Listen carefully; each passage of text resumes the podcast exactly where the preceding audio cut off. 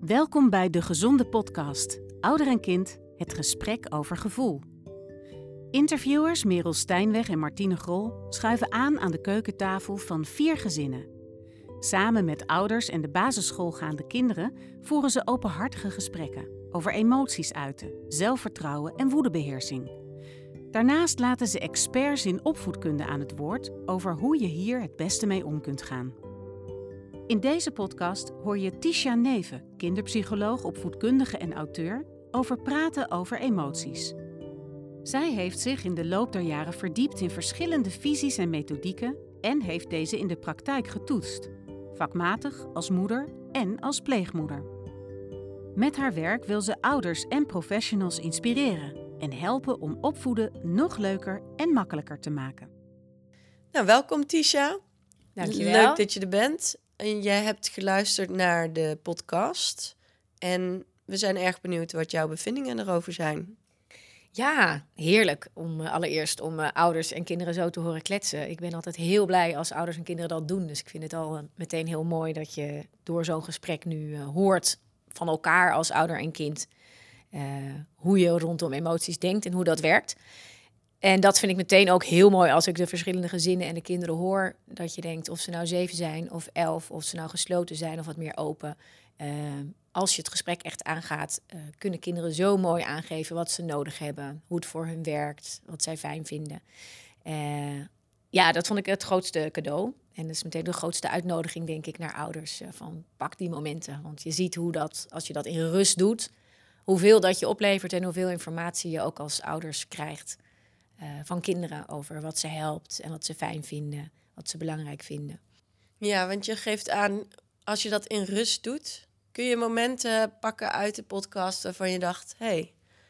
Ja, je hoort veel terug bij de kinderen uh, dat op het moment dat zij in hun emotie zitten, dat het meestal heel moeilijk is om erover te praten. En dat is vaak wel het moment dat wij als ouders daar iets mee willen, omdat we of tegen hun pittige emotie aanlopen van boosheid of frustratie of irritatie.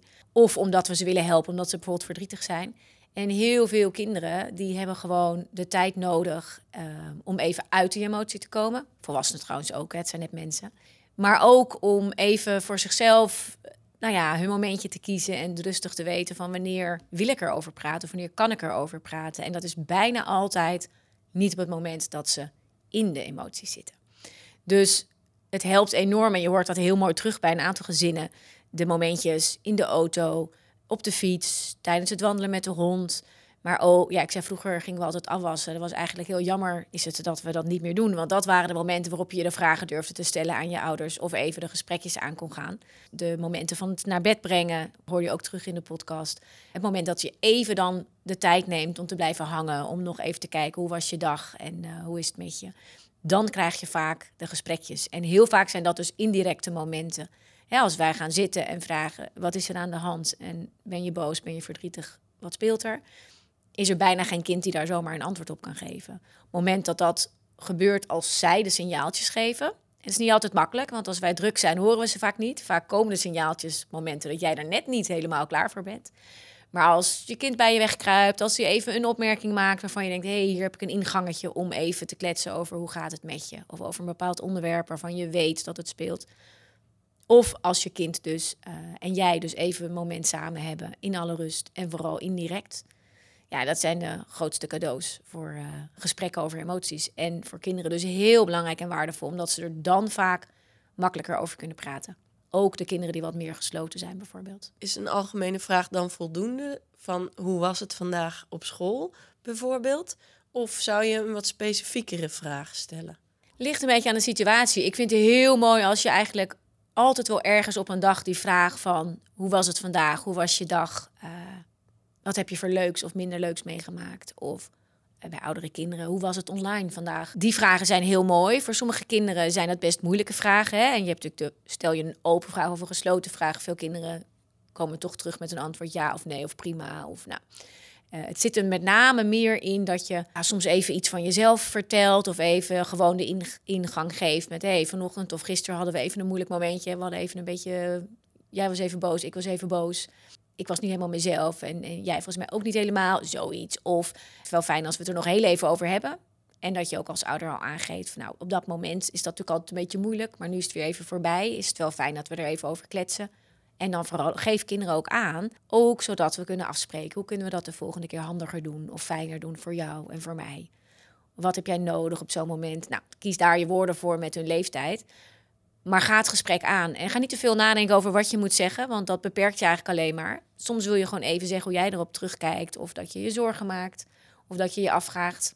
Ik zie je niet elke keer zo vrolijk kijken, punt. Ja, en soms misschien alleen maar een zin zoiets zeggen. Hé, hey, ik merk dat ik je glimlach wat minder zie de laatste tijd, klopt dat? Zo kan hij ook al zijn. Of eventjes vragen naar uh, hoe was het vandaag met je vriendinnetjes op school? Als je weet dat daar misschien wat speelt of denkt dat daar iets speelt. Dus vaak, weet je, er zit altijd, ik zeg altijd, er zit iets achter gedrag bij kinderen. Gedrag is nooit zomaar en emoties zit ook vaak een heleboel achter. En gedrag is vaak de uiting, hè? Een kind doet heel erg geïrriteerd of boos of maakt ruzie met zijn broertje of zusje. Of ontploft als hij thuis komt uit school of van de opvang of wat ook. negen van de tien keer gaat dat natuurlijk helemaal niet om dat moment of om dat broertje of zusje wat dan net vervelend is. Dat is de druppel die de emmer doet overlopen. Of de veilige plek waarbij een kind gewoon wel weer even, die heeft op school en op andere plekken geprobeerd om dat allemaal een goede baan te leiden. Niet huilend in de klas te zitten, niet te ontploffen. Uh, uh, die denkt, dan ben ik, het gaat vaak om vriendinnetjes, klasgenootjes, leerkrachten waar ze dan net niet helemaal uh, uh, dat kunnen uiten. Ja, en als dat dan thuis kan en die mensen die gaan nooit bij je weg, hè, die houden van je. En daar kan je heel veel boos tegen zijn of, of, of naar tegen doen of chagrijnig bij zijn. Want die blijven toch. Dat is het meest veilige wat er is. Dus eigenlijk zeg ik altijd tegen ouders, het is een cadeau. dat, ouder, dat kinderen dat uh, thuis doen, dan, dan doe je iets goed. Alleen het is vaak wel moeilijk, omdat het dan voelt alsof het op jou gericht is. En we vaak ook de neiging hebben om bijvoorbeeld te zeggen, nou gezellig. Kom je net uit school of net uit de opvang en uh, je bent alleen maar boos. Ga je tegen je broertje of tegen mij lopen? Ik heb toch niks gedaan? Ik heb je nog helemaal niet gedaan. Nou, zo. Heel logisch. En het helpt, merk ik, heel erg voor ouders en ook voor mezelf. Hè, want ik ben wel mevrouw de opvoedkundige, maar ik ben natuurlijk ook gewoon uh, ouder. Als je steeds weer bedenkt, oké, okay, gedrag is niet zomaar. Er zit altijd iets achter. Je hoeft niet altijd meteen te weten wat er is. Vaak, dat hoor je ook mooi in de podcast overigens, komt dat soms een paar dagen later dat je ineens denkt, ah, er was gedoe in het vriendenclubje. Of, ah, de meester was ziek en er waren allemaal veranderingen en mijn kind vond dat moeilijk. En heel vaak weet je het wel. Weet je, als jij een gevoelig kind hebt met veel temperament of gewoon een gevoelige kind wat het lastig vindt als dingen allemaal anders gaan en als er dingen zijn die die, die moeilijk vindt te, te begrijpen of veel prikkels. Als jij zelf nadenkt, hé, hey, hoe zit mijn kind nu in de wedstrijd? Hoe ging die uit van thuis weg? Zijn er spanningen? Zijn er dingen anders gegaan of lopen er dingen anders dan anders? Hoe is het met mijzelf? Vaak als jij als ouder spanning erop hebt zitten, of je zit niet lekker in je vel, of het is gewoon druk. Ja, één op één gaan kinderen daarop reageren. De een wat minder dan de ander, maar heel vaak heeft dat, is dat een wisselwerking. En ja, op het moment dat je dat zelf inziet, en op het moment dat je in ieder geval stap één is, dat je bedenkt, dit is niet zomaar, er zit iets achter. Hopelijk ontdek ik wat, maar al ontdek ik het even niet. Als ik dat weet, kun je al iets zachter en anders reageren vaak. Omdat je gewoon dat je realiseert. En dat vind ik al een hele mooie eerste stap voor ouders. Ja, want wat je vaak ziet als zo'n kind dan net de voet over de drempel van de voordeur zet. En dan ontploft, om wat voor een reden dan ook. Want dat weet je dan even op dat moment niet. Dat je als ouder dan ook heel snel schiet in, jemig, wat ben je aan het doen? Ja. He, dus je moet dan echt even je eigen emoties bij je houden, maar dat is niet altijd even makkelijk, want ja, zo'n kind ontploft naar jou toe en je denkt op dat moment, help, wat gebeurt mij? Ja, of je uh, wordt ook heel boos. Precies, ja. Waarom doe jij zo? En dan krijg je dat er niet uit en, en dat loopt dan alleen maar op. Dus wat is dan op zo'n moment, je gaf het al een beetje aan, want hè, rustig blijven, maar Wat, wat kan je dan het beste doen? Ja, het is het meest moeilijke. Laten we dat voorop stellen. Want het klinkt natuurlijk heel makkelijk als ik het zeg, of als je het leest, of als je het bedenkt. En we weten het allemaal zelf ook wel, dat het het meest handige is als we zelf rustig blijven. Je hoort het ook mooi een vader zeggen in de podcast. Ik weet dat als ik rustig blijf, dat het het beste werkt. Ja, En dat lukt je niet altijd. Dus ik wil allereerst al zeggen, als dat je niet lukt als ouder, af en toe, iedereen is maar een mens en je doet je best. En dat is, dat is wat je kan doen. En het is ook helemaal niet erg. Je kunt er altijd weer op terugkomen en zeggen, ik reageerde iets bozer dan de bedoeling was. Uh, sorry daarvoor. Dat is ook net zo'n mooie les. Alleen als het te vaak gebeurt en je reageert te vaak te heftig, dan heeft het natuurlijk wel een enorme impact op onze kinderen. En zeker als kinderen zelf nog worstelen met wat gebeurt mij. Uh, ik kan het niet goed verwerken wat er ergens gebeurt. En dat komt er thuis uit. Is het natuurlijk niet helpend dat wij als ouders daar vol bovenop gaan en, en, en erover beginnen van joh, hou eens op en ontplof niet zo. Ze ontploffen niet voor een lol. Ze zijn ook niet voor een lol heel vervelend. Dus dat is een belangrijk uitgangspunt. Alleen dan heb je daar als ouder wel mee te dealen. Nou, dit, dat besef helpt dus vaak al. En dat is eigenlijk bijna wat je dus ook dan op dat moment echt tegen jezelf moet blijven herhalen om te zeggen, oké, okay, dit is niet op mij gericht. Want het doet iets met jouzelf. Je raakt of je schrikt ervan als ouder, of je wordt er gewoon heel geïrriteerd van. Of je raakt in een soort, wat moet ik doen, hoe kan ik dit nog redden? Of je schiet meteen in je reptiele brein, noemen we dat, hè, waar je niet meer kan nadenken en dan ontplof je terug. De kunst is om je daar bewust van te zijn en vooral te denken, wat gebeurt er nu bij mij? Focus je maar eerst gewoon even echt op jezelf en op wat er bij jou geraakt wordt. Vaak zeggen ze natuurlijk ook dingen die heel erg ons raken. En de kunst is om dat als cadeau te zien en die bij jezelf te pakken. Oké, okay, ik word nu heel geïrriteerd, want mijn kind komt net uit school. Ik heb hier geen zin in, voel het maar. Maar ga dan naar je eigen gevoel. Ga voelen, waar voel ik dit, wat voel ik voor emotie, uh, waar voel ik hem. Want dan ben je eruit om meteen te gaan reageren. En dan pak je je eigen stukje. Dat klinkt ook simpel, ik, ik heb er hele cursus voor gemaakt, want het is niet makkelijk om dat te doen. Maar wel essentieel, want als jij je daarop focust en je je kind laat weten, oké, okay, jij bent nu even heel boos of onrustig, of uh, dit, dat is oké, okay, dat mag. En je kunt het stuk bij jezelf pakken waarbij je denkt, oké, okay, ik zeg wel dat het mag, maar ik vind het eigenlijk heel moeilijk of pittig of ik heb hier helemaal geen zin in. En jij focust op dat jij je rust kan bewaren en wat je daarvoor nodig hebt. En dat kan zijn dat je even niet moet praten, maar even bij jezelf moet blijven. Het kan zijn dat je even zegt, weet je, ik ben er voor je, maar ik ga ook heel eventjes, uh, ik ga even een kopje thee zetten. Ik ben zo weer bij je terug. Dat vind ik liefdevol in contact blijven. Waarbij je wel even kan kiezen, ik ga even mezelf herpakken in de keuken. Of dat doe je bij je kind, hè. Je bent er gewoon en je moet jezelf herpakken, kan ook. Weglopen en denken, nou, als jij zo boos bent, zoek het maar uit. Dan uh, spreek ik je later wel. Dan ga je echt uit contact. Dan ga je uit verbinding. En wat je ziet is dat bij heel veel kinderen dat juist helemaal averechts werkt. Ja, die, werden, die worden nog bozer. Ja, en waarom? Omdat ze jou op dat moment het allerhardst nodig hebben. Kinderen hebben jou het allermeest nodig op de momenten dat ze daar op de minst liefdevolle manier om vragen. Oké, okay, ik heb mezelf herpakt als ouder. Ik uh, ben uh, van buiten zen, van binnen niet, maar ik ja, doe, doe mijn best. best. Vervolgens uh, breekt mijn kind de hele tent af en uh, valt er zusje of broertje lastig. Ja. Los van dit stukje is het natuurlijk belangrijk dat we uh, niet even naar de keuken lopen als dit aan de hand is. Want dat gaat natuurlijk niet. Dan moet je er gewoon bij blijven. Wat ik belangrijk vind is dat je kinderen leren van jongs af aan. En anders begin je daar wat later mee. Is ook nog prima. Uh, dat je ze niet alleen laat als ze zo in hun emoties vastzitten. En dat is ook wat ik uitspreek naar kinderen toe. Ik laat je niet alleen als je zo boos bent. En dat is zo'n geruststellend gevoel voor kinderen. Als ik zie wat dat gedaan heeft, wat ik ook terug heb gekregen van pleegkinderen. Die zeiden, zoveel mensen deden dat wel, maar jij bleef altijd bij mij. Tuurlijk kan het niet altijd. Soms heb je drie kinderen om je heen lopen en moet je iets. Maar dan nog kun je je kind het gevoel geven, ik ben er. Ik ben er voor je als het weer lukt.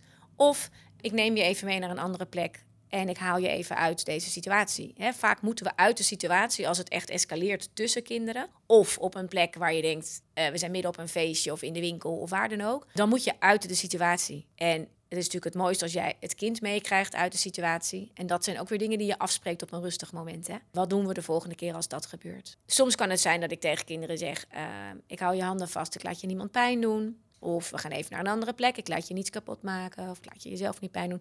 De geruststellende woorden, maar ook de duidelijkheid, die zijn het allerbelangrijkst. De kader stellen op zo'n moment aan gedrag is natuurlijk ook belangrijk. He, je, je bent boos, dat is oké. Okay. Of je bent heel uh, overprikkeld, ik ga je helpen, ik ben er voor je. En ik laat je niks kapot maken. Of we zorgen ervoor dat het veilig is. En vaak hoort daar ook bij, uh, voor kinderen die weg willen, hè, die heb je ook. Het kan natuurlijk niet zo zijn uh, dat als een kind zegt, of die naar zijn kamer wil bijvoorbeeld, dat jij denkt, ja, maar ik moet heel liefdevol erbij blijven, ik ren er weer achteraan. Als een kind dat niet nodig heeft, als een kind nodig heeft om echt even alleen te zijn, is het belangrijk dat je hem kadert waar die heen kan. Hè? Dat kinderen niet het huis uitgaan bijvoorbeeld. Soms zeg ik, we blijven in de kamer. Ik ben bij je. Het is oké. Okay. We gaan weer rustig worden. Of een kind wil zelf ergens heen. En dan kan je nog, als je weet dat dat gewoon goed gaat en hij loopt naar zijn kamer, is dat natuurlijk prima. En soms moet je dat ook kaderen of op een ander moment afspreken. Het is een verschil tussen, uh, nou, zoek het maar uit. Gaan we naar je kamer. Ik ben er ook even klaar mee. Die houding of die toon of die woorden. Of dat je als een soort straf roept, ga maar naar je kamer als je zo boos bent. Of dat je kind uh, weggaat en dat je zegt, het is oké. Okay. Ik ben er als je weer wil. En, ik zeg natuurlijk al een paar keer, de afspraken hierover, die maak je op een ander moment.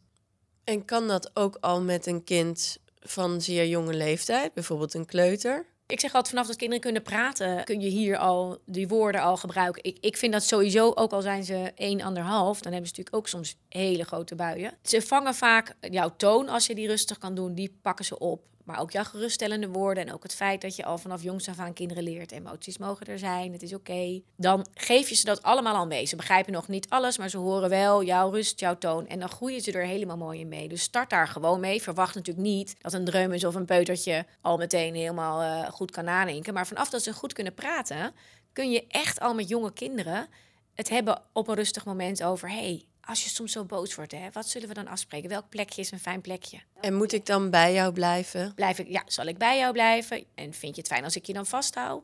En soms kunnen kinderen al heel mooi dingen zeggen van nee, dat vind ik niet fijn, maar het helpt wel, weet je. Dat hoor je soms ook, want dat, soms is dat bij die hele kleintjes nog. Hè. Die kun je soms echt nog op schoot nemen en even door die boosheid heen rustig tegen ze praten en ze vasthouden. Leer je kind kennen, want er is geen Re- iets te geven wat voor alle kinderen werkt. Voor sommige kinderen moet je echt, echt niet vasthouden. En bij anderen kan dat op bepaalde leeftijden wel goed werken. Sommigen moet je, is het fijn als ze zien dat je ze heel liefdevol aankijkt. Nou, bij mijn zoontje moest ik echt Uh, niet kijken, niet praten, niet dicht bij mij in de buurt. En dan zei ik ook wel, ik hoor wat je zegt, het is allemaal oké. Okay. Ik laat je niet alleen en ik ga wel een beetje op afstand. Nou, en dan moest ik hogeschool uh, niet aankijken, niet, maar toch moest ik hem in de gaten. Want soms ineens gaan die oogjes weer een beetje jou opzoeken. En dan is er vaak niks meer nodig dan je armen open doen bij die kleintjes. En dan gaan ze huilen. Nee, ik ben zo moe. Oh, oké, okay, schatje, ik weet het. Kom maar. En dan is dat napraten over al die dingen echt, echt op een heel ander moment. Als je te vroeg begint met weer proberen om nog weer ze tot reden te bewegen of te horen of een goed gesprek te voeren, dan begint het soms weer helemaal opnieuw. En kunnen ze er echt nog niet op terugkijken. Nee, mijn dochter die zegt dan wel eens, ik weet niet waarom ik dat deed. Ja. Heel vaak niet. En is natuurlijk ook, hè. Emoties zijn voor ons al vaak niet te begrijpen. En wij komen er vaak pas te laat of door iemand anders achter die zegt, hé, hey, is het ook niet gewoon allemaal even heel veel of heel spannend? Oh ja, ja, dat is het ook. Ik ga op onderzoek uit, wat is olie op het vuur op momenten dat er emoties zijn of dat ze overprikkeld zijn? En wat helpt ze? Hè, bij sommige kinderen, zeker bij die temperamentvolle, gevoelige kinderen, die komen in een overgangssituatie van bijvoorbeeld ergens spelen, opvang, school, opa en oma, maakt niet zoveel uit. Soms zelfs bij het uit bed komen. Dat zijn allemaal overgangsmomenten. En dat zijn eigenlijk altijd de momenten waarop je vaak als ouder ook, zonder dat je er echt heel erg hard bij na hebt gedacht, al iets doet wat ze helpt. Dat je bijvoorbeeld dan zegt, nou, ik laat hem even, als hij thuis komt, vraag ik niet te veel van hem en laat hem even een filmpje kijken, want dan wordt zijn hoofd een beetje rustig. Veel kinderen moeten vooral, zodra je ze ziet, iets eten of drinken. Want als je dat niet doet, heb je de eerste bui al te pakken voordat je überhaupt in het gezichtsveld, zodra ze je zien, kan het al beginnen.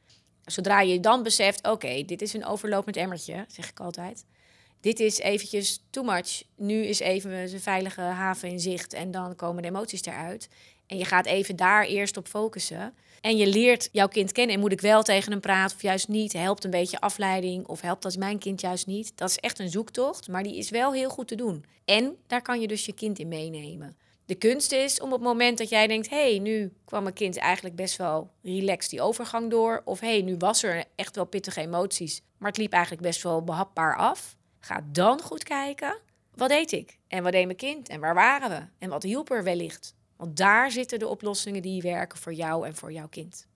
Zijn er verder nog dingen die jou zijn opgevallen in de podcast? Ja, wat ik zelf ook interessant vond, was het stukje over het tonen, wel of niet tonen van je eigen emoties als ouder. En dan heb ik het met name over als jij even bijvoorbeeld zelf overprikkeld bent of verdrietig bent over iets wat speelt. De vraag is vaak bij ouders, en ik hoorde dat ook terug in de podcast, deel je dat dan wel of niet met je kind? Er was een mooi verhaal over een moeder en een meisje waarbij een voorval was van de avond dat die moeder echt even, nou ja, met pittige emoties reageerde of moest huilen uiteindelijk. En ja, dan is het overweg, ga ik dan vertellen wat er is, of doe ik net of ze er niet zijn en slik ik ze snel weg. Nou, dit was een heel mooi voorbeeld, want je zag al dat dat meisje het gewoon had gezien en dat dus al meenam in haar systeempje, want die voelde al, hé, hey, er is iets met mama. Het heeft dus ook echt geen zin op zo'n moment om dan je tranen weg te slikken en te gaan roepen dat het goed gaat, want dat gaat het niet en dat is oké. Okay. En het is het mooiste voorbeeld wat je kan geven, wat deze moeder deed, namelijk gewoon even benoemen van, ja, er is even, ik heb het even een beetje moeilijk of ik ben even verdrietig. Benoem het. Ik ben eventjes verdrietig en het is oké. Okay. En jij hoeft het niet op te lossen. Dat was wat deze moeder ook heel mooi deed. En het ligt niet aan jou, hè? Dat zei ze ook. Ja. ja, het ligt niet aan jou. Um, het, is, het is even iets wat bij mij is, maar ik ga het oplossen. Het komt goed. Het vertrouwen is belangrijk. De schuld wegnemen bij een kind. Want ook al krijg jij die tranen naar aanleiding van bijvoorbeeld een reactie of een opmerking van een kind, het zegt altijd iets over jou en jouw eigen gevoeligheid op zo'n moment. Kinderen doen dat en dat hoort erbij. Hoe wij dat oppakken, hoe wij daarmee omgaan, is belangrijk. En soms kan je best zeggen van, nou weet je, ik, ik was even geraakt door wat je zei en het is oké. Okay. Dat komt niet door jou. Jij was gewoon even boos, dus je zei het. Het is even bij mezelf. Het is oké. Okay. En ook als er echt verdriet is in het gezin of spanningen in het gezin. Tuurlijk hoeven we niet alles te delen met kinderen. Is ook goed. Volwassen zaken horen bij volwassen mensen. Dus ik vind het ook belangrijk dat we dat uh, gescheiden houden. En tegelijkertijd, als het echt van impact is op je gezin, gaan je kinderen het merken. Want jij hebt een korter lontje, je, je bent wat meer emotioneel, of je kan wat minder hebben, of je bent minder aanwezig. Dan is het veel belangrijker en fijner dat we kinderen een beetje, klein beetje behapbaar meenemen, noem ik het altijd. Waarbij kinderen ook voelen, hey, als jij bijvoorbeeld mag praten over dat je af en toe oma heel erg mist, dan mag ik dat ook delen. Anders gaan kinderen ook hun eigen emoties inhouden. En dat vind ik het belangrijkste voorbeeld dat wij kunnen geven. Voor mij is het echt een soort missie dat kinderen uh, anders leren omgaan met emoties dan wij en met name de generaties voor ons. We hebben de hele generaties voor ons die hebben meegekregen dat emoties goed kunnen zijn of fout. En met name boosheid en angst en verdriet waren de zwakkere emoties. Vooral bij mannen, hè? Mannen, mannen mogen ja. eigenlijk hun emotie niet tonen in de generatie voor ons. Gelukkig is dat al aardig veranderd. Ja, we zijn al met een omslag bezig en van mij mag hier nog veel meer komen. Daar zit zoveel op dat thema emoties. Die of altijd zijn weggestopt, of waar zoveel ontploffende ouders waren die heel onvoorspelbaar waren voor kinderen. Waar verdriet onder werd geduwd. En ja, ik leg het altijd uit om echt te kletsen met ouders en kinderen over emoties. Want dat vind ik zo belangrijk. Daar leg ik het uit aan ouders en aan kinderen als een strandbal die je onderduwt. Want dat is wat het is met emoties. We kunnen heel lang emoties wegstoppen. Maar hoe harder je ze wegstopt, hoe meer druk erop komt. En hoe harder je ze heel lang hebt weggestopt, hoe uiteindelijk ze, net als die strandbal, heel hard omhoog terugvliegen.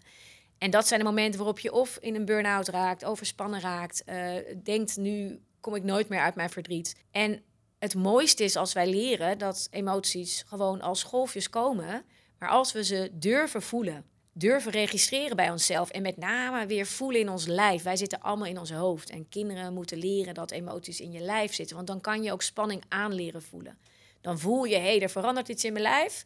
Ik moet eventjes voelen wat er speelt en daarop reageren en tot rust komen en dan bedenken wat ik ermee ga doen of wat ik wil zeggen of hoe ik het ga aanpakken. Eerst er laten zijn. En dan zijn die golven ook behapbaarder dan dat het als een soort tsunami over je af dreigt te overheen dreigt te komen. En golven slaan altijd weer om. Soms zijn kinderen echt dat je denkt, oh, de hele tijd maar trekt het aan je. Jengelig, pieperig over alles, kleine dingetjes, huilerig over dingetjes. En dan willen wij dat wegstoppen. Dat is net als die strandbal, hè? Afleiden, proberen om uh, even te zeggen, nou, als je nou niet ophoudt dan. Of als je nou nog even leuk doet, dan krijg je straks dat. Dus belonen, straffen, afleiden, sussen, snoepjes geven. We proberen van alles om die emoties weg te krijgen. Maar realiseer je, die emotie heb je weg laten duwen. En die komt dus op een ander moment nog harder terug. En als wij kinderen leren en tegen ze zeggen letterlijk het zinnetje, huil maar even al je tranen, in plaats van stil maar, stil maar, het komt allemaal goed, er is niks aan de hand. Waar piep je nou over? Realiseer je, er zit wat achter. Het is, het zijn kleine dingen, maar daar zit iets anders. Dat kan zijn dat die kind gewoon moe is, overprikkeld is, uh, ergens mee rondloopt, wat dan ook. Maar dat in plaats van dat je het dus weer wegstopt en nog een tijdje rekt en daarna denkt, oh, heb je er weer, weer aan piepen. Kan je veel beter zeggen, kom eens even hier. Volgens mij lukt het even allemaal niet en is het even een beetje te veel. Ik zeg ook vaak, volgens mij kan je wel even een knuffel gebruiken. Nou, niet elk kind wil dat, maar heel veel kinderen werkt dat heel goed voor. En huil maar even. Dus eigenlijk zeg je, huilen is helen. Ja, en dat weten we. En dat weten we allemaal wel. Alleen, we vinden het best wel spannend en eng en we hebben er niet altijd zin in. Maar het is, het, het is tien keer eerder over ook als we dat doen, dan dat je nog steeds het blijft wegstoppen en hard gaat werken om je kind de ochtend door te slepen.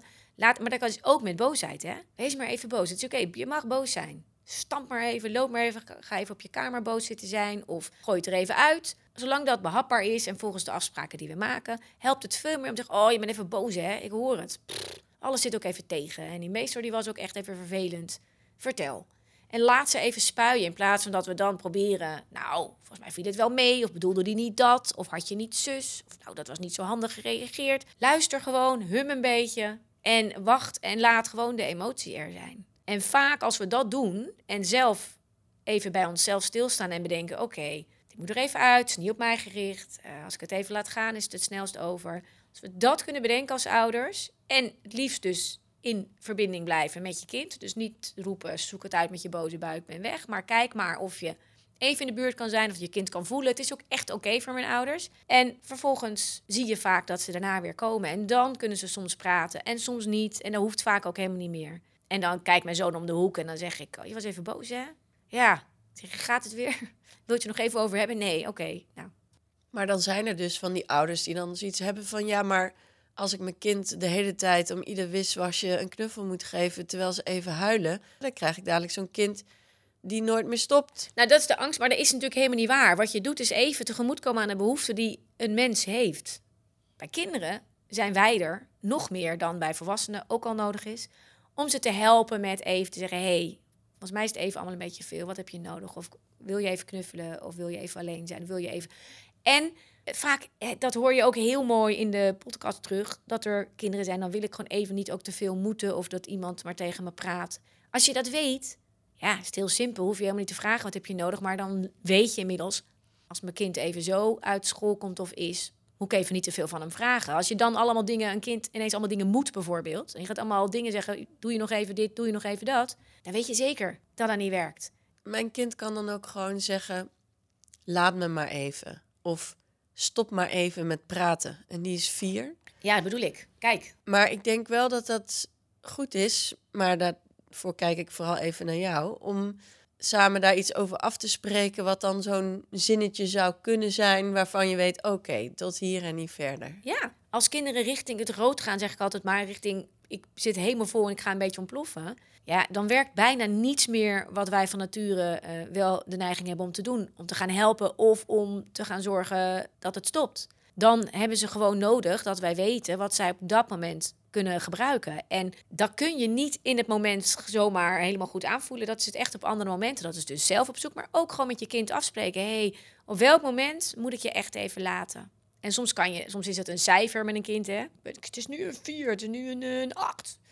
Laat me, oké, okay, ik hoor je. Het kan zijn dat je samen, nee, dat zijn dingen die je... Wat helpt je om even die emotie te laten zijn? Wat helpt je om te zorgen dat het weer behapbaar wordt? Ja, en dat is wat je met je kind kan doen. En het hoeft niet op alles. Soms weet je het wel, soms ontdek je het wel. Maar het is ook fijn om het wel af te spreken. Net als een plekje om rustig te worden. Ja, ouders zeggen vaak, ja, ik moet dan eens niet meer straf. Ik, nou, je hoort het al wel, ik ben absoluut niet voor een time-out als straf. Kinderen wegsturen en uh, op de gang, op de gang zetten. zetten of naar een kamer sturen of uh, uh, op de trap zetten en wat dan ook met heftige emoties. Niet vanuit de afwijzing. Want een kind heeft op zo'n moment dus niet die afwijzing nodig. Die heeft nodig, die voelt, ook al ben ik nu totaal uh, de weg kwijt en boos en onacceptabel, uh, vertoon ik wellicht onacceptabel gedrag. Ik wil nog steeds dat ik voel, ik heb nodig dat ik voel dat, ik, dat mijn ouders er voor me zijn. Of dat mijn verzorgers, leerkrachten, maakt het niet uit, er voor me zijn. Bepaalt dat kind dan wanneer die van de gang af wil of van de kamer af wil? Of bepaal je dat als ouder? Want er zijn ook van die regels die, die dan zeggen,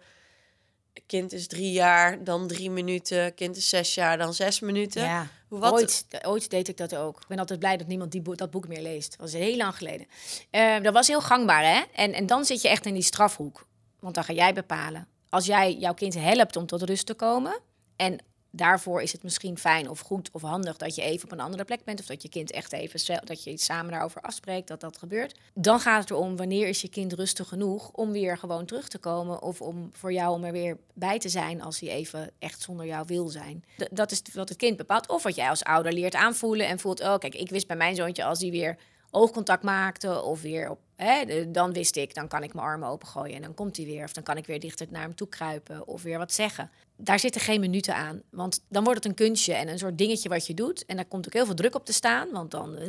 En dan zit je echt vanuit, want dan ga je al automatisch vanuit een soort straf van, nou, je gaat nu naar je kamer en over vijf minuten kom ik bij je. Of dan, aan emoties kun je geen uh, tijd hangen. En wat er gebeurt bij die momenten is dat je ook ziet dat kinderen... Hè, want sommige mensen zeggen, ja, maar uiteindelijk werkt het wel, hè, want dan stopt hij wel met te huilen. Ja, dat is natuurlijk logisch, want een kind wil uiteindelijk jouw liefde weer terug. En dan zeggen we ook echt vaak, als ze weer stil zijn en niet meer boos zijn, zeggen we, kom maar, nu vind ik je weer lief, zeggen we eigenlijk. En dat wil geen enkele ouder, hè. Geen enkele ouder wil zeggen, hè, want ik vind dat wel mooi om er zo naar te kijken. Eén, we sturen kinderen vaak echt in zo'n straf van nu wieberen en, en denk erom en weg. En nou ga je op de trap of in de gang of nou ja, weet ik veel waar. Dat doen we vaak als we zelf eigenlijk een time-out nodig hebben. Want wij weten het echt niet meer wat we moeten doen. Of we staan op ontploffen en dan hebben we de neiging. Want dan denk je, nou, ik heb nog maar één ding. Ik stuur mijn kind weg. Nou, dan zeg ik dus, ga even zelf op de trap zitten of in de tuin staan en rustig worden. Adem in, adem uit. Uh, focus op jezelf en realiseer je, oké, okay, ik ben nu even, weet niet meer wat ik moet of ik sta op ontploffen. Dat helpt al. Twee is dat geen enkele ouder, denk ik, hoop ik, zal zeggen, nou, als ik nou mijn kind zo wegstuur, hè, nou, die is voor straf en, en uh, apart zet, dat doe ik omdat ik mijn kind op de persoon wil straffen. Iedereen zal zeggen, nee, dat doe ik hem. Ik wil zijn gedrag. Ik wil leren dat hij dat gedrag niet mag doen. Dat hij de tent niet overhoop gooit. Ja, dat en hij niet een broertje of zusje pijn doet. Ja. Dat is dus het gedrag wat jij wil leren aan hem. En dit is vaak de grootste eye-opener voor ouders. Als jij je kind dus echt vanuit boosheid en vanuit straf wegzet en dan zegt, ik ga je nu negeren, want dat hoort daarbij, hè? Als werkt het natuurlijk al helemaal niet. Ik ga je nu negeren, ik geef jou geen aandacht, lief, als jij zo boos bent en zo stout bent en zo vervelend bent. Dan kun je wel zeggen dat het op zijn gedrag is, maar je zet je hele kind weg. En die voelt tot in zijn kern dat hij als kind faalt en dat het niet goed is. En zeker als we dan daarna zeggen, nu ben je, heb je weer sorry gezegd, ben je weer lief, is de tijd voorbij, nu mag je weer bij me komen. Dan ben je natuurlijk heel voorwaardelijk bezig. Terwijl we eigenlijk, ik vind het heel belangrijk dat kinderen onvoorwaardelijk met alles wat ze doen en wat ze meemaken voelen, ik hou van jou. Dat betekent niet dat je alles mag. Nee, maar dat gaat over het stukje gedrag. Maar op dat moment is het gedrag alleen maar een uiting van de emotie die eronder zit. Dus daar moeten we bij stil proberen te staan. En het laatste is natuurlijk dat we weten dat als we dus ook echt uit verbinding gaan, wordt het emotie alleen nog maar groter en heftiger. En op een gegeven moment kunnen kinderen breken. Ik, ik noem altijd het voorbeeld van, ze doen het nu ook wel anders, maar de supernanny van vroeger, die kennen we allemaal van tv. Dat je op een gegeven moment zegt, nou als je dit maar keer op keer dat kind in die hoek en, en al die ouders in tranen, want die voelen het verschrikkelijk om je kind. En op een gegeven moment, ja hoor, nu gaat het werken. Ja, waarom? Dan heeft je kind geleerd dat hij echt wordt afgewezen als hij dat gedrag vertoont. Nou, dat is het laatste wat je wil. Ja, je ziet op een gegeven moment ook dat kinderen dan sorry gaan zeggen, omdat ze dan maar vanaf zijn en weer tv mogen kijken of iets anders. Ja, en er wordt niet gemeend. En, en sorry zeggen is natuurlijk sowieso niet interessant. Hè? Dat willen we vaak, maar dat willen we vaak te vroeg. En, en dat zijn vaak gewoon maar woorden. Het is belangrijk dat je kinderen leert, als er iets is gebeurd, geëscaleerd, als we dingen hebben gedaan, herstellen we dat samen. Dat is wat anders dan dat we alleen maar loos sorry zeggen tegen een zusje. Herstellen is ook, ik ga nog even vragen hoe het gaat met de arm waar ik op sloeg. Of ik ga nog even een doekje halen. En dat kan soms, hè, als de boosheid niet te groot is, kun je dat ook daarop focussen. Je hebt je zusje echt heel op eigen gedaan. We gaan samen een doekje halen en we gaan hem even op de kou doekje op de arm leggen. Zonder dat je je kind afkeurt of zijn gedachte, dit is wat gebeurde en dat gaan we even uh, herstellen. En je kunt ook kinderen heel mooi leren als je dit vaak met ze bespreekt op die rustige momenten. Kun je kinderen leren op het moment dat er iets is gebeurd om later iets nog te herstellen. Even terug te gaan, even er iets nog over te zeggen op hun moment. En eigenlijk zeg je dan meer, ik vertrouw erop dat je nog even erop terugkomt bij je zusje. En natuurlijk is dat niet bij een kind van twee, drie, vier, die zijn nog heel klein. Maar als ze ouder worden, kan dat heel goed en kan je ook samen daar aan het eind van de dag eens over praten. Zeggen, hey, weet je nog wat er vanmiddag gebeurde? Had je, had, je nog, had je het nog even met je zusje erover gehad? Of was je nog even naar de toe gegaan? Nee, hmm, wat zouden we nog kunnen doen? Hoe kunnen we dat nog eventjes doen? Denk eens mee. Dan leer je kinderen namelijk precies. Want dat, het is allemaal een leerproces. Hè? We willen ze leren omgaan met emoties, met conflicten. En conflicten zijn oké. Okay, en misstappen maken daarin ook. Het hoort erbij. Alleen we gaan wel kijken, hoe kunnen we dat een volgende keer anders doen? Of hoe kunnen we het goed afronden en oplossen? En zorgen dat we allebei weer weten, oké, okay, we hebben dingen gezegd of gedaan die niet helemaal fijn waren. Dat gebeurt, dat hoort erbij. En we maken het goed. Maar dan he- heeft je kind zo'n bui gehad. Jij was erbij. Je hebt elkaar een knuffel gegeven. Kind is rustig. En dan? Vaak is het dan gewoon loslaten. En niet dan al denk ik, wil je nog iets mee, ik moet hier nog iets mee. Uh, want dan is het nog veel te vers. Bewaar dat echt voor de dag erna, voor een moment dat hij lekker in zijn vel zit. En dat is het moment waarop je soms nog kan zeggen, hé, hey, gisteren was echt even een moeilijke dag, hè. We hadden echt een paar keer even dat je heel verdrietig of bozig was. Ja, het lukte allemaal niet. Nee, dat, dat zag ik. Hmm, en hoe gaat het nu met je? Of wat kunnen we de volgende keer bedenken? Wat kunnen we doen? Want ik vond hè, dat je je zusje zo'n pijn deed. Of dat je zo hard ging schreeuwen. Dat was niet zo heel fijn. En ik snap wel dat dat gebeurt als je zo boos bent. En ik wil ook samen kijken hoe we daar iets in kunnen veranderen. Dat we dat een beetje minder kunnen maken. Wat kunnen we afspreken? Samen het plannetje maken. Samen regie erover pakken. En je kind daar ook echt een stuk regie in geven. Dat is heel belangrijk. Wij kunnen het allemaal wel uitdenken. Maar daar waar je kinderen meeneemt in dat plan. En dat vond ik ook mooi als je de kinderen hoorde praten. Die konden echt hè, ook... Een heel lief stil meisje, wat ook nog wel kan zeggen... ja, soms weet ik gewoon niet wat ik, hoe ik het dan moet zeggen. Of ja, en dat is oké. Okay. Wat mij ook nog wel opviel in de podcast... was dat er sommige kinderen waren die zeiden... ja, ik vind over emoties praten niet heel belangrijk. Ik heb het niet zo nodig, weet je zo. Dat kan, en je kind kan dat zo voelen. Realiseer je dan wel als ouder... dat het natuurlijk wel belangrijk is dat we die ruimte geven... en dat we ook zelf voorleven waarom het belangrijk is... en dat het belangrijk is om over emoties te praten. En dat dat je helpt om emoties te kunnen verwerken... en weer een plekje te kunnen geven. Je kind hoeft niet natuurlijk door te hebben hoe belangrijk het is. Sommigen vond ik heel mooi dat je al zag dat die dat zelf echt zeiden. Van ja, ik vind het heel belangrijk om dat te doen. En dan kun je het ook vertellen en dat helpt. Andere kinderen zijn daar ook geslotener in. Hè? En uh, dat is soms best lastig. Want als ouder denk je, nou, die van mij zegt nooit iets erover. Maar probeer dan, denk ik, vind ik belangrijk... om niet... te denken, nou ja, dan vraag ik ook maar niet meer naar. Of dan is het er kennelijk niet. Want dat is natuurlijk niet zo. Dus blijf wel af en toe feeling ermee houden. Check gewoon even, hoe is het met je? Hoe was het op school? Kijk hoe je je vragen net een beetje kan aanpassen. Dat je soms wel even kan horen of er nog iets gebeurd is op school of niet. Laat zien dat jij soms ook over emoties praat. Het zit hem ook heel erg in het praten over emoties die zich voordoen in de omgeving. Bij anderen, bij andere kinderen om je heen, bij andere gezinnen, in je eigen gezin... Maar ook wat je op tv ziet of in boekjes leest. Dat is van jongs af aan tot en met ouder mooi om te bespreken en soms ook aan te geven. Want soms zie je daar wel ook ergens in een, een filmpje of wat ook... dat iemand niet over zijn emoties wil praten of, ze, of juist heel bozig wordt... of doet alsof er niks is. Nou, dan is dat ook een mooie om aan te geven. Om, hey, soms, sommige mensen hebben dat wel een beetje, maar die voelen soms ook wat. We vinden het weer moeilijk om erover te praten. Soms is dat net wat je kind nodig heeft om te zeggen... ja, dat heb ik ook een beetje. Dus gebruik die en gebruik ook jouzelf. De een van ons is daar heel makkelijk in, de ander niet. En dat kan je ook bespreken als jij merkt dat jouw kind het lastig vindt om erover te praten. En jij vindt dat ook. Ja, hoe mooi is het om dat samen te delen? Nou, het is wellicht ook de manier van vraagstelling, denk ik. Hoe was het op school vandaag? Ja, goed. Krijg je dan zeker van een puber, hè? Denk ja. ik. Krijg je gewoon goed, prima. Ga je daar dan dieper op door? Of stel je de vragen gewoon anders? Of laat je zo iemand dan gewoon lekker even voor wat het is? Nou, als de kinderen heel erg in de, ja, goed, uh, uh, nou, dan weet je eigenlijk al wel... jij kan nog tien vragen op allerlei soorten manieren, open, gesloten, uh, wat dan ook doen. En dit is misschien niet het moment, dus dat is vaak wel goed om even aan te voelen. Soms helpt het om even uh, iets heel specifieks te vragen. Ja, ik zeg vaak, uh, heb je nog iets leuks geleerd vandaag of iets nieuws geleerd? Of was er nog een leraar uh, onuitstaanbaar vandaag? Of, nou, een mooie vraag is vaak ook, uh, hoe was het online? Was het leuk? Zat je er goed in, in al die games? Of, uh, hey, dat, zijn vaak, dat zijn dingen die bij hun aansluiten. En soms helpt het om het op die manier te doen. Soms helpt het om gewoon ja, zelf een beetje voor je uit te kletsen. Vaak zijn aan tafel, zijn ook vaak mooie momenten om even met elkaar terug te komen op de dag. En nou, wie, wie heeft er nog iets leuks meegemaakt? Of waren er nog dingen die minder leuk waren? Bij het naar bed gaan zijn dan ook weer zulke momentjes. Lees echt bij die gesloten kinderen. Let op de signaaltjes die ze geven als jij er net niet alert op bent. Of als je er geen tijd voor hebt. Want vaak dan... komt er ineens zo'n soort over iets. Dat je denkt, hé, hey, wacht, hier zit misschien wel... dit is misschien wel even iets wat ik nu even niet moet laten lopen. En soms heb je ook geen tijd, hè, als een kind het even aangeeft.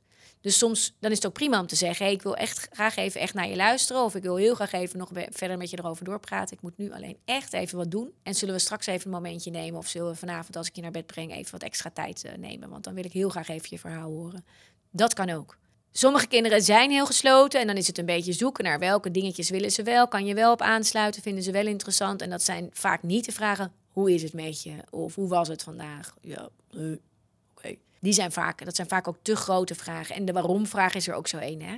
Waarom was je zo boos? Of waarom doe je zo? Of waarom doe je zo naar tegen je zusje? Ja, als je kind dat wist, dan uh, hadden we de helft al gewonnen. Dus het is meer dat wij ze helpen. En dat helpt dus ook dat wij soms even dingen voor ze benoemen. En zeker bij jonge kinderen, maar ook bij ouderen. Soms sla je de plank mis, hè. Zijn ouders vaak bang voor. Ja, dan zit ik ze dingen in de mond te leggen. Nou, geloof me, dan hoor je echt wel terug. Soms weet je hoe harder ze of heftiger ze daarop reageren. Ik ben helemaal niet boos, ik ben helemaal niet gespannen. Oké, okay.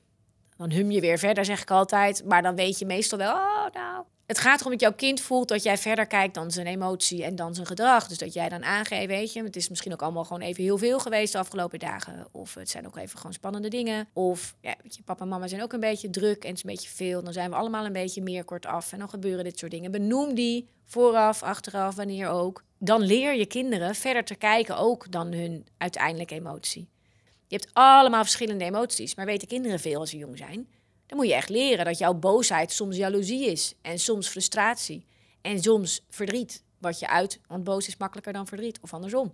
Dat je leert dat je van het ene eiland naar het andere kan hoppen. En kan zwemmen en kan varen met een bootje. Want soms ben je verdrietig, maar kun je ook weer een beetje blij worden. Of ben je gespannen en kun je dingen doen om weer wat meer ontspannen te worden. Of ga je van boos naar een andere emotie. En we hebben er een soort praatkaart bij gemaakt die heel leuk voelt voor aan tafel. Van welke emoties hebben jullie vandaag allemaal meegemaakt? Dat is ook een mooie vraag. En dan kan je zelf benoemen. Nou, ik was een klein beetje jaloers op mijn vriendinnetje die lekker in het buitenland zat en in de zon zat. En ik ben hard aan het werk. En ik gun het er ook wel, maar ik voelde ook wel een beetje. Ik wil dat ook wel heel graag. Uh, ik was ook even boos vandaag toen ik in het verkeer reed. En nu. Dus dan kan je precies even die verschillende dingen benoemen. En leer kinderen dat er dus heel veel verschillende emoties zijn. En dat je van de een naar de ander kan gaan. Het is heel mooi als we dus echt die emoties benoemen, maar ook samen kijken, waar voel je die nou? Wat helpt er dan? Maar ook wat helpt er om ze er even te mogen laten zijn? Want dan mag, je mag ook jaloers zijn, hè? Dat is geen verkeerde emotie. Hoe je ermee omgaat, dat kan natuurlijk wel een beetje verkeerd uitpakken. En dat is de les die kinderen hebben te leren en wij ook nog steeds. We hebben het vooral gehad over, ik zou niet willen zeggen negatieve emoties, maar wel hoe ga je om met dingen die je dwars zitten, laten we het even zo zeggen. Kan je ook iets zeggen over het omgaan met positieve emoties? Ja, het is natuurlijk heel belangrijk, ook mooi, dat wij kinderen heel goed meenemen in de momenten waarop ze wel lekker ontspannen, blij zijn. Waarin ze bijvoorbeeld heel, nou soms ben je wel heel hyper de pieper van blijdschap. Dat is dan vaak, kunnen die hele mooie emoties ook weer een beetje doorslaan. Want dan is een kind eigenlijk heel gewoon enthousiast en blij. En dan hebben wij daar last van. Dus dan gaan wij proberen om dat een beetje in te dammen. En dan eindigt het soms in een boze bui. Maar het is natuurlijk heel mooi dat we kinderen ook leren en benoemen. Dat zit hem niet alleen aan die kant, maar zit hem ook aan de mooie kant. Hé, hey, oh, ik word zo blij van de mooie weer. Of ik word zo blij als ik zie dat jij het uh, naar je zin hebt ergens gehad. Benoem, bespreek alle emoties. Leuke, minder leuke. Want als jij leert waar jij blij van wordt en als je leert waar je van ontspant of enthousiast van wordt, kun je ook leren wat je nodig hebt op het moment dat het even niet zo is. Wat helpt jou dan weer om blij te worden? Heel mooi, ik, ik sprak één moeder en die vond ik zo, was ik echt ontroerd. Die zei, dank jullie wel, want doordat we dus stil hebben gestaan bij het blij. Wanneer word je blij, waar word je blij van? Wat helpt jou uh, om blij te zijn en blij te worden? En toen had één kindje gewoon gezegd, als ik soms even niet blij ben en ik ga in het gras liggen en ik kijk naar de lucht, dan word ik helemaal rustig en dan word ik helemaal blij. En dat werd hun hulpplannetje. Ze zei, ik heb nooit geweten dat ze dat fijn vond. En misschien heeft het kind ter plekke bedacht, en maakt niet uit. Maar dat werd dus iets waarvan zij kon zeggen, hé, hey, als je niet zo lekker in je vel zit, weet je nog wat ook alweer hielp? Misschien is het een lekker idee, gaan we even samen in het gras liggen en naar de wolken kijken. Ik vond het zelf als ouder zijnde heel positief dat de school waar mijn kind heen ging, dat die een gesprek hield met mij en de pedagogisch medewerker van het kinderdagverblijf. Vooraf dat het kind naar school ging, een, een gesprek over waar moeten we rekening mee houden, wat is de thuissituatie, hoe gaat het met het kind nu op het kinderdagverblijf. Zijn er bepaalde emoties waar wij rekening mee moeten houden? Ja. Ik vond het super positief en het schijnt dat niet iedere basisschool dat doet. Nee. Zeker niet. Wat zou jouw advies daar dan in zijn? Ja, ik vind het heel erg mooi als wij warme overdrachten doen. Wat voor sommige plekken, wat ik terughoor, ook van ouders en ook van uh, scholen bijvoorbeeld, is dat ze zeggen, we willen niet dat een kind al met een soort stempel binnenkomt of met een heel pakket. En dat snap ik. En tegelijkertijd denk ik, als kinderen echt een pakket hebben, kom je daar in no time achter. En dan kan je veel beter al weten, hey, wat helpt hem? Wat kan het kind geruststellen? Waar kunnen we op letten? Hoe kunnen we dat insteken? Een overdracht moet ook nooit zo zijn dat je dat al helemaal dicht timmert, maar vanuit, ik wil graag weten wat er speelt bij een kind en wat er werkt bij een kind. Voor mij is het altijd, dat is de insteek. Ja, want je ziet wel dat ouders soms moeite hebben met het feit dat hun kind dan mogelijk een sticker krijgt. Ja, daar moet je ook voor waken, hè? In mijn ogen. Te snel stempels plakken. En aan de andere kant, bij veel kinderen is het ook heel fijn, ook voor ouders en ook voor leerkrachten, maar zeker ook voor het kind, om soms te weten, hé, hey, dit is geen onwil, dit is onmacht. Een kind, daar speelt iets waardoor het hem nu niet lukt. En dat hoeft niet meteen altijd met een, een stempel doordat je een hele diagnose gaat stellen. Hoeft ook niet meteen te roepen, dit of dit is er. Ja, ik vind de term temperamentvolle kinderen heel mooi. Want er zijn heel veel kinderen die hebben, zijn heel gevoelig en hebben een hele sterke wil en een sterk temperament en vaak pittige emoties. En het kan zijn dat daar meer mee speelt, maar heel vaak is dat helemaal niet zo. En uiteindelijk maakt het mij niet zoveel uit welk stempeltje ergens opgeplakt wordt. Dat is alleen helpend als je daardoor bijvoorbeeld extra hulp kunt krijgen. Als een kind zelf snapt, hé, hey, dit is waarom het mij soms niet lukt, terwijl ik zo mijn best doe. Ja, dat is natuurlijk heel belangrijk dat kinderen en ouders dat ook weten. Maar het gaat er vooral om, en hoe dan ook, al heb je een, een diagnose ergens bij een kind, dan is het nog steeds het enige wat we moeten doen, wat werkt er bij dit kind en hoe is zijn gebruiksaanwijzing, zodat we hem kunnen helpen en dat we het behapbaar kunnen houden. Ja, die krijg je niet met een stempel. Dan moet je nog steeds, dus dan moet je hetzelfde voor doen. Dus ik zeg altijd, start daarmee. En als je dan denkt, hé, hey, er blijft nog, hè, we weten nu wat er werkt, we weten wat helpt, wat het kind nodig heeft. En het kan zijn dat je zegt, weet je, we willen toch nog wat extra hulp erop krijgen op een school, ondersteuning. Ja, dan is het soms nodig om verder te kijken. Of als je zegt, we kunnen het niet helemaal plaatsen, wat speelt er? Maar je moet niet, in mijn ogen, niet te snel allemaal gaan grijpen naar allerlei uh, diagnoses, want daar heeft natuurlijk ook helemaal geen zin. Ten slotte, heb jij nog tips en tricks voor ouders en of kinderen? Ja, nou, ik denk dat mijn boodschap wel duidelijk is dat ik het mooi vind als wij onze kinderen mee kunnen geven dat alle emoties oké zijn en er mogen zijn. En dat we kunnen leren om ermee om te gaan en dat dat ook iets is wat niet altijd meteen makkelijk lukt. En hé, hey, dat lukt ons als volwassenen al moeilijk, dus laat staan een kind. Dus dat is wel mooi om als ouders mee te nemen. En voor ouders denk ik belangrijk, hè? Ik denk dat heel veel ouders zullen zeggen, ja, dat wil ik ook heel graag en ik wil die rust graag bewaren bij mezelf. En daar kan je echt aan werken, maar het is niet een quick fix. Met een paar tips, ik heb al gezegd, er, en dat is misschien wel mooi nog even te noemen, er wordt bij jou iets getriggerd. En dat gaat soms ook terug naar jouw kindertijd, naar jouw opvoeding, naar jouw ervaringen. Als jij je nooit gezien hebt gevoeld en jouw kind die wijst jou af en die ziet jou niet en die, en die luistert niet, dan kan jij soms heel groot reageren op het feit dat jouw kind niet luistert of blijft luisteren. Omdat dat echt iets zegt over dat jij dat gevoel wat je ooit hebt gehad of in jouw jeugd veel hebt gehad weer terugkomt. Je komt een hele eind door je daarvan bewust te worden, maar soms is er ook iets meer nodig. En ik gun ouders, ik heb dat zelf als een hele mooie reis ervaren, dat als je merkt dat je dus denkt, ik ontplof echt te vaak of ik raak zo verstrikt met emoties van mijn kinderen. Ja, als je daarin verdiept, is het echt een cadeau voor jezelf en voor je kind. En wat zou zo'n tip daar dan in kunnen zijn? Ik bedoel, moet iedereen nu naar een psycholoog rennen? Nee, nou ben ik absoluut er niet op tegen dat je soms even kijkt, hé, hey, wat uh, heb ik te doen? En het hoeft niet altijd, zeker niet altijd een psycholoog te zijn. Maar er zijn tegenwoordig heel veel mooie manieren waarop je kunt leren kijken. Er zijn heel veel mooie online trainingen, er zijn uh, coaches, er zijn... Uh, Autonomie. Je kan dus zelf... Ja. Lichaamswerk, waarbij je echt leert, weer leert voelen. Als jij voelt, ik kan emoties gewoon niet voelen, die, die duw ik weg. Kijk wat je daarmee kan doen. En tuurlijk is dat niet voor iedereen meteen makkelijk of haalbaar om, om dat te doen. Stap één is om je dus zelf ervan bewust te worden. En als jij voelt dat je echt ergens door geraakt wordt bij je kind, ga eens even naar jezelf en voel, wat, wat speelt hier mee? Kinderen spiegelen alles. En het is aan ons om in die spiegel te kijken. Dankjewel. Dankjewel voor het luisteren naar deze aflevering van De Gezonde Podcast van G G D Gelderland-Zuid. Wil je meer horen? Beluister onze andere afleveringen over bijvoorbeeld omgaan met conflicten en zelfvertrouwen. Graag tot dan!